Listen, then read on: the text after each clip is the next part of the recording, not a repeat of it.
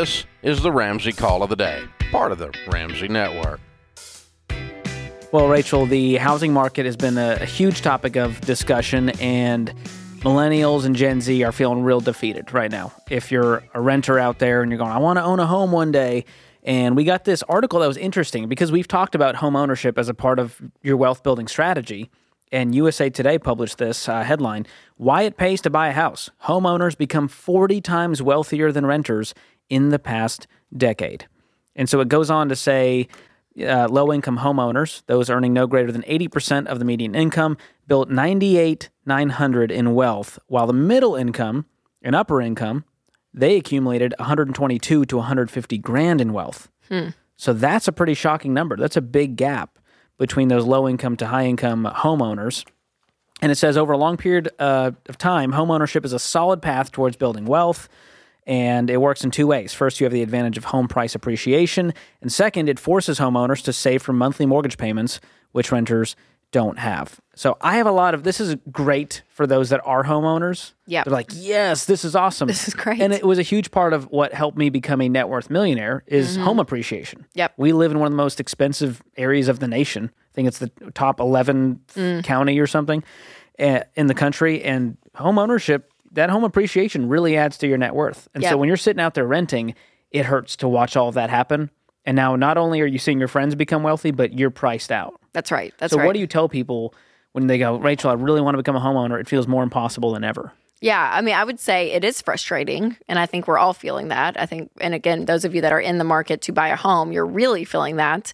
Uh, but still, at the end of the day, homeownership is it is a long term plan. That is something that you want to be part of your financial picture.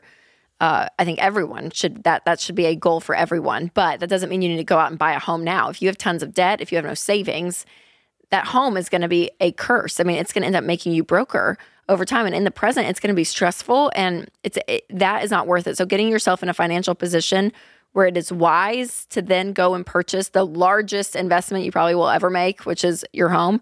Uh, it's it, it take the take the time, be patient with it, even though I still want that to be part of your financial picture. So be out of debt, have an emergency fund, the three to six months of expenses, have a good down payment. I mean, if you're a first time home buyer, you can, you know, 5% is the lowest we would say.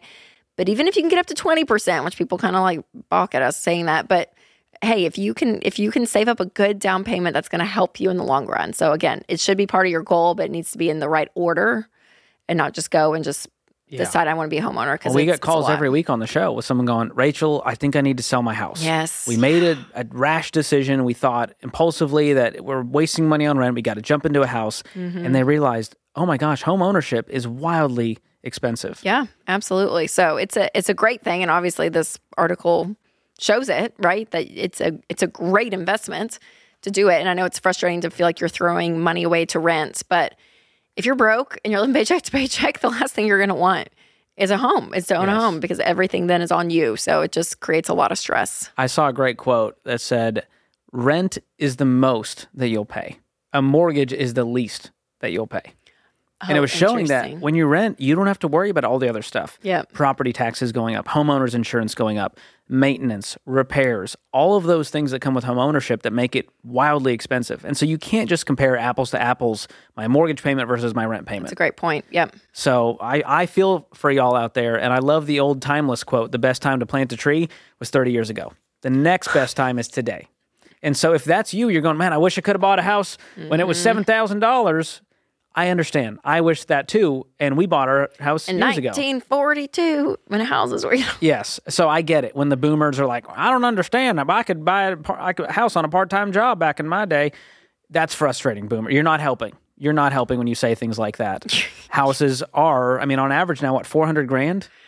And if yeah. you're in a high cost of living area. And then, and here's the deal too wa- wages have not gone up with all of this either. So like there's just a there's a reality of what we're living in and I think that we can kind of not com- I mean complain, I guess we are. We we can we can be down and out. But you do look back when inflation was high in the 80s like like ev- there has been every generation has felt a downturn economically. And so for us, especially the millennials, whether you're mid millennial or early millennial, like we are this is really our first. I mean the recession was big but for a lot of us we were in college during that time. We're just entering the workforce. And so for us having families and you know having careers over a few years this is the first big hit that we have felt. So it, it does hurt whether it's inflation the housing market all of it. We feel it. But every other generation has felt it too. Yeah. because they've had their own too. Well, looking at the data, it was interesting. It was homes in the 1950s were about two times the average salary. Now the average home is six times the average salary. And so, to your point, inflation has really hurt while wages haven't gone up fast enough. They're Right. still as higher than they've ever been. now i will say though square footage wise Oh my gosh. smaller home on average I was looking up my- so that's another thing right if you went and bought a smaller home how would that be but the average home in america now square footage square footage wise is Our is expectations huge are out compared to what they were in the 50s I looked up my childhood home, which my parents still live in. It's a less than a thousand square feet, according according Yeah. to the internet. I'm like, oh my gosh. Yeah. We have family of and four. you don't remember it either, do you? No. You don't remember it being that small. We I walked through our childhood home and and I walked into like the bathroom that all the kids shared. And I was like, and, and through high school, like I mean, like that's like where Denise and I would get ready for dance. I mean, like, and it was t- tiny. how did we survive Tiny, and I just thought, but I never thought that. I mean, like when you're in it, so all Now it's like it doesn't have a double vanity. so parents way. out there, you're not harming your children. You're not harming your children Yes. if you don't have this massive So here's what that room tells me. and all that. Reset your expectations. Maybe you get into a small condo or a Yeah. townhome for now, and you don't need a 4,000 square foot home for your first home. So step into it slowly, and uh, you will get there. And if you are looking to buy a home, you got to work with a pro. This is a big one, Rachel. People Yes. make the mistake of going, I could do for sale by owner. I'm not going to use a professional. My Uncle Larry just got his license.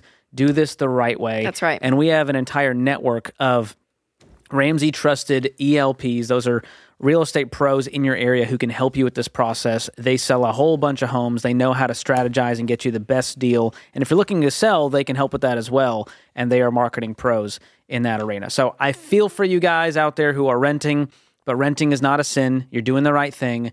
And debt is the biggest thing holding you back from getting that down payment because when you have payments up to your eyeballs, it's hard to save up a down payment. So get out of consumer debt, get the emergency fund, do this the right way, even if it's a five year journey instead of a one year journey. You'll be okay.